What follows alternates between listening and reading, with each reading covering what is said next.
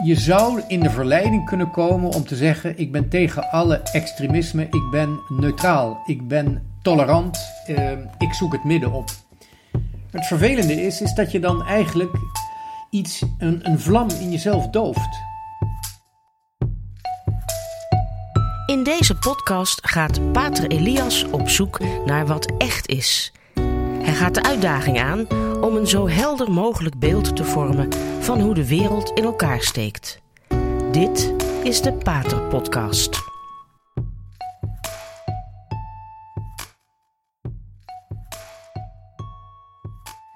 Wanneer we nadenken over extremisme, zowel in politieke zin, ideologische zin, als ook op individuele vlak, op het individuele vlak zijn vormen van extremisme eigenlijk alle vormen waarbij je destructief probeert grenzen te overschrijden of op dezelfde destructieve manier slaaf wordt van gewoontes, van drugs, van allerlei dingen die je een kick geven, een kort moment, maar waardoor je eigenlijk je vrijheid verliest. Dus de verslavingen. De mens kan in dat extreme gedrag behoorlijk um, zichzelf kwijtraken. Het kan gevaarlijk zijn, het kan gevaarlijk zijn voor anderen. Extremisme is op zich een vorm van nihilisme. Het eindigt met niks en het eindigt met de dood. Of met onrecht dat je anderen aandoet. Extremisme is niet alleen een vorm van politiek, het is ook een vorm van persoonlijke moraal. En je zou in de verleiding kunnen komen om te zeggen: ik ben tegen alle extremisme, ik ben neutraal, ik ben tolerant, uh, ik zoek het midden op.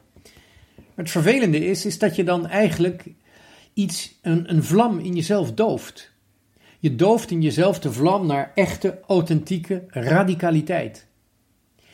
Je dooft de vlam in je van je eigen leven, die extreme met elkaar wil verbinden één maken, vrucht laten dragen. Echte radicaliteit verbindt in zekere zin de bron van alle dingen met een eindpunt, een dankgebed, een dankbetuiging voor wat je hebt ontvangen.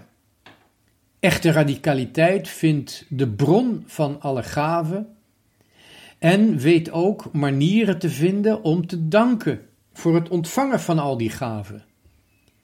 Daarom is onverschilligheid of neutraliteit of het midden, de matigheid, die zijn dodelijk voor radicaliteit en dodelijk voor werkelijke zingeving in het leven. En we hebben de vorige keer gezien, al nadenkend over wat is nou echte radicaliteit, waarvan extremisme maar een karikatuur is. Extremisme is in alle vormen eigenlijk een karikatuur, een misvorming van echte radicaliteit, van echt doelgericht en zinvol leven. We hebben gezien dat we een weg moeten afleggen in de liefde. We moeten eerst onze eigen liefde overstijgen om de geliefde te zien en te bereiken. En vaak wordt onze liefde ook verdiept door verder te kijken dan de geliefde. En samen iets gemeenschappelijks met hem te hebben, of met haar. Een doel. Een doel dat op heel veel vlakken kan bestaan in het leven. Een doel dat een heleboel verschillende aspecten en, en dimensies kan hebben. Het leven doorgeven met man en vrouw, of samen een, een, een potje voetbal winnen, dat is dan vooral bij de opvoeding een belangrijke ehm, vorm van vriendschap, waarbij je, je jezelf moet overstijgen. Er zijn een heleboel gemeenschappelijke doelen, ook op het werk of zelfs ook in de, in de oorlog, die vriendschap betekenis kunnen geven, die uh, vriendschap kunnen verdiepen, ook al denk je er niet zo over na. Samen beproevingen doorstaan is al een teken dat je verder kijkt dan jezelf zelfs verder kijkt dan je vrienden en een bron vindt voor die vriendschap, een bron van kracht, een bron van zingeving, die die vriendschap zelf te boven gaat. Een bron die boven de vriendschap uitstijgt, uitstijgt maar toch die vriendschap een extra kracht geeft. En uiteindelijk weten we dat alle hogere zaken in het leven iets te maken hebben met God. Met de bron van alle dingen, de almachtige schepper, maar ook met een eindbestemming van het leven. Met een zinvol, zinvol einde, een zinvolle voltooiing. En die voltooiing, dat onverwoestbaar of onbederfelijk geluk, is voor ons vrijgemaakt door de verlossing. We zien overigens dat ook in Christus hij leeft voor iemand die wij niet zien, namelijk de Vader. En dat hij gaat geven wat hij als zoon van God altijd in zich heeft, namelijk de Geest. De Heilige Geest. En dan komen we dus het mysterie van de aanschouwing binnen. Dat uiteindelijke geluk kunnen we pas begrijpen wanneer we ook de aanschouwing van God zien als ultiem perspectief van onze voltooiing. Wij zullen pas echt Gods liefde kunnen beantwoorden als we hem in al zijn volheid kunnen zien. God is liefde. Dat staat er in de Bijbel, maar het is wel een definitie. Een definitie van wat is God, de essentie, het wezen van God. En het vervelende van die zin, of het riskante eigenlijk van die openbaring, God is liefde, is dat wij denken, omdat wij denken te begrijpen wat liefde is, dat we dus ook begrijpen wat God is. Dat is typisch een fenomeen in onze horizontaal geworden seculiere samenleving. Dat is eigenlijk een ultiem gevolg van die zin, God is liefde, die verkeerd wordt geïnterpreteerd. God is liefde, ik weet wat de liefde is, dus weet ik ook wat God is. Terwijl het juist andersom is. God is liefde, ik weet niet wat God is, dus weet ik ook niet wat liefde is. En dus is ons leven, waarin wij telkens maar weer verder willen komen in de liefde, op zoek naar de echte, authentieke, ware radicaliteit, dat leven is een weg, een opgaan naar het zien, de aanschouwing.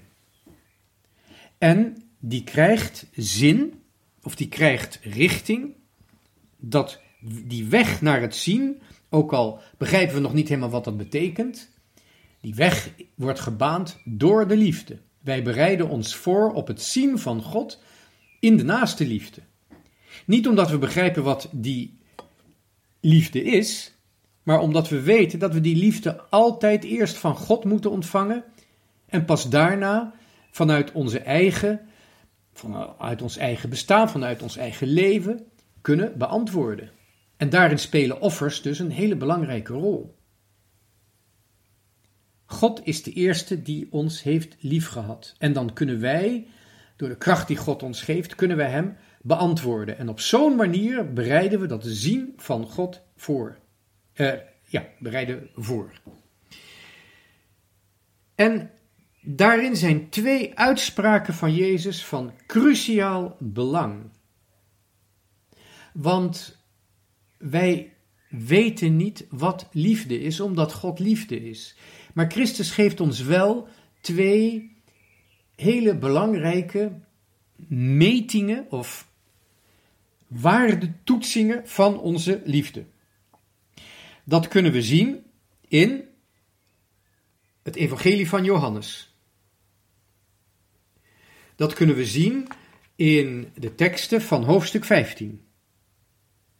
Wat is echte vriendschap? Vriendschap met God, vriendschap met de naaste. Jezus zegt het: er is geen grotere vriendschap dan als je je leven geeft voor je vrienden. Dat is dus de toetsing van de vriendschap. Dat is niet het gevoel.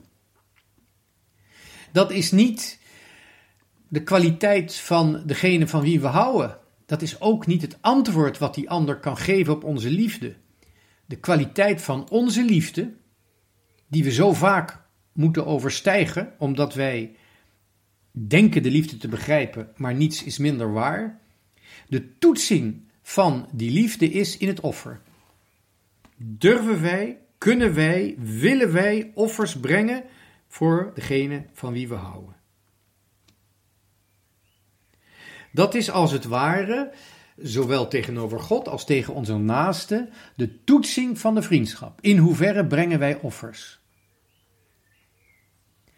Geen grotere liefde heeft iemand dan deze, dat hij zijn ziel voor zijn vrienden neerlegt. Dat staat er letterlijk. Helaas te, te weinig of te, of te vaak onjuist vertaald met als hij zijn leven geeft. Dat betekent het ook, maar er staat iets anders. Zijn ziel neerleggen. Dat wil zeggen, zijn aardse leven als middel gebruiken van gave tot in de dood.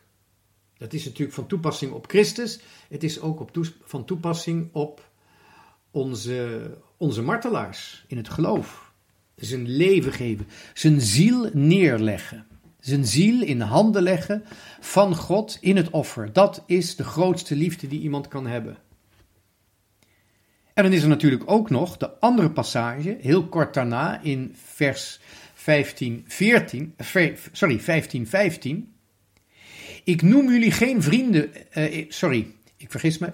Ik noem jullie geen dienaars meer, want een dienaar weet niet wat de meester doet.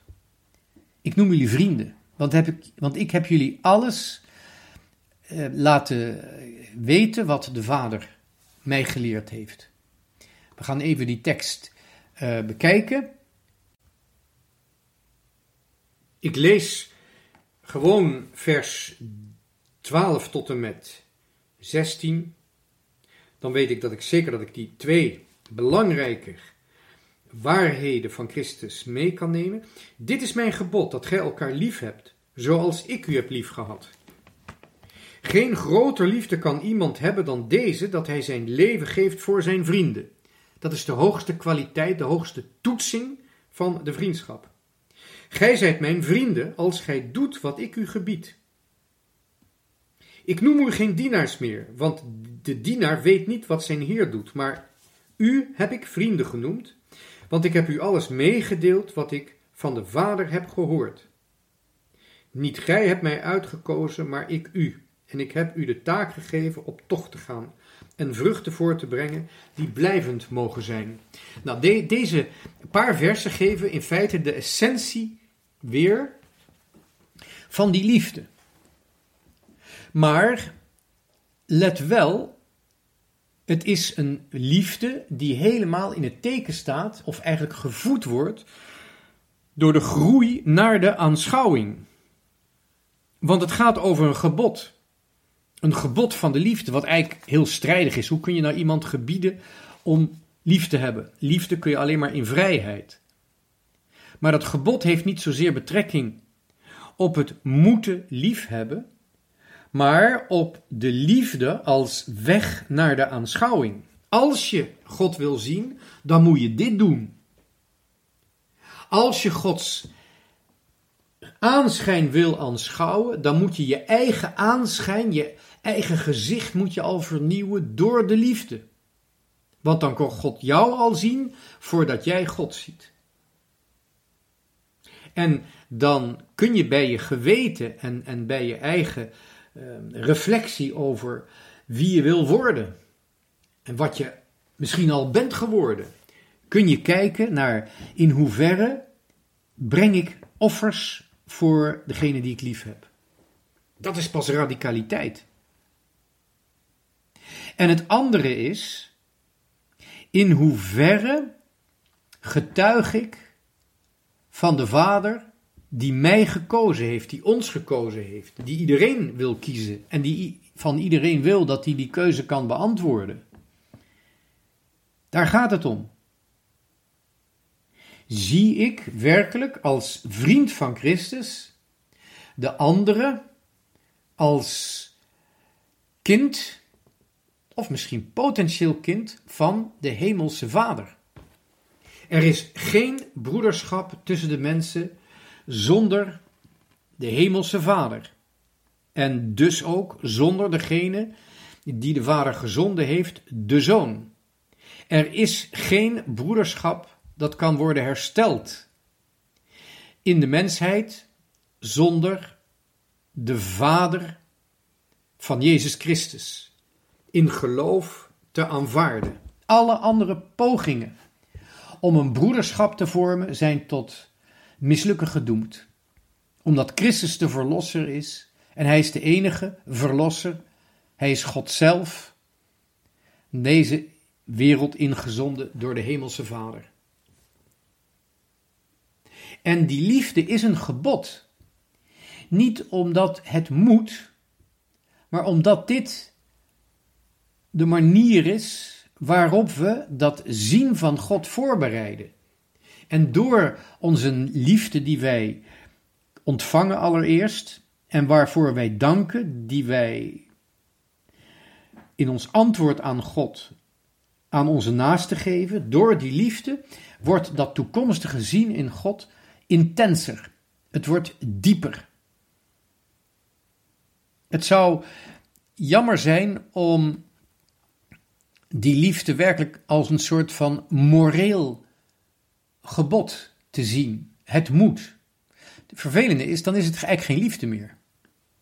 Liefde moet niet. Liefde is vrij. Liefde is kosteloos. En daarom, waarom moet die liefde?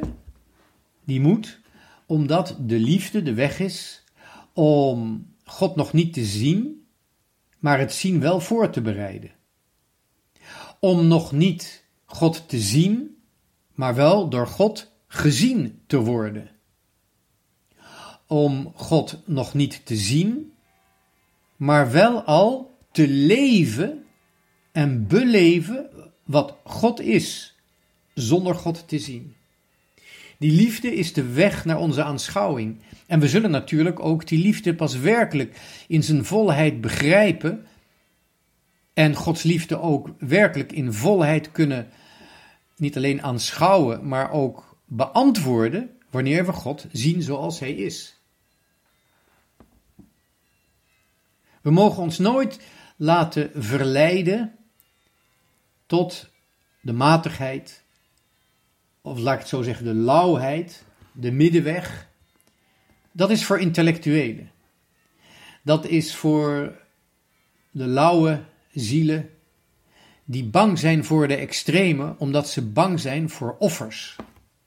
We moeten juist in onze tijd alle extremisme op, opzoeken. En ze niet beknotten of verbieden, maar laten zien dat al die vormen van extremisme op politiek, op individueel niveau, dat dat niet te extreem is, maar niet radicaal genoeg. Het is niet te veel, het is te weinig. De echte radicaliteit stijgt uit boven alle extreme. Dat is uiteindelijk niet alleen de vervulling van de wet, maar ook de vervulling van de profeten. De profeten die de wet hebben aangevuld met hun vuur, met hun altijd maar weer herinneren aan de uiteindelijke doelgerichtheid van Gods gave. En de wet is natuurlijk ook nodig om ervoor te zorgen dat die zelfgave, waar de, de profeten toe oproepen, dat die zelfgave binnen de gemeenschap plaatsvindt. En dat we anderen kunnen helpen om zich voor te bereiden op die zelfgave, op de aanschouwing. De wet geeft een bepaalde ordening aan, die faciliteert maar niet garandeert. De wet faciliteert en de dorst om te zien en het vuur van de liefde, die zijn de garantie dat we ook werkelijk Gods uiteindelijke bedoelingen raken en zullen bereiken. Wat we eens zullen zien, beleven we nu al. Wij leven nu al van iets wat wij zullen zien. En wij zullen leven van wat God is, in het eeuwige licht van Zijn heerlijkheid. En hoe meer we in dit leven lief hebben, hoe intenser we zullen deel hebben aan dat licht van Gods heerlijkheid.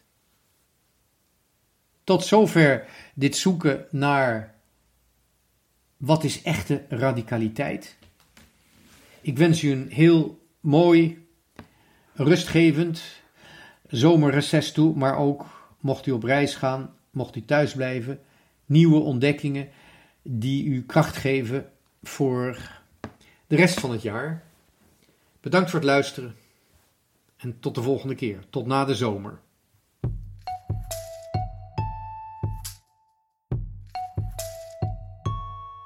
Dit was de Radio Maria Pater Podcast met Pater Elias. Deze podcast is online terug te luisteren via de website van Radio Maria en andere podcastplatforms.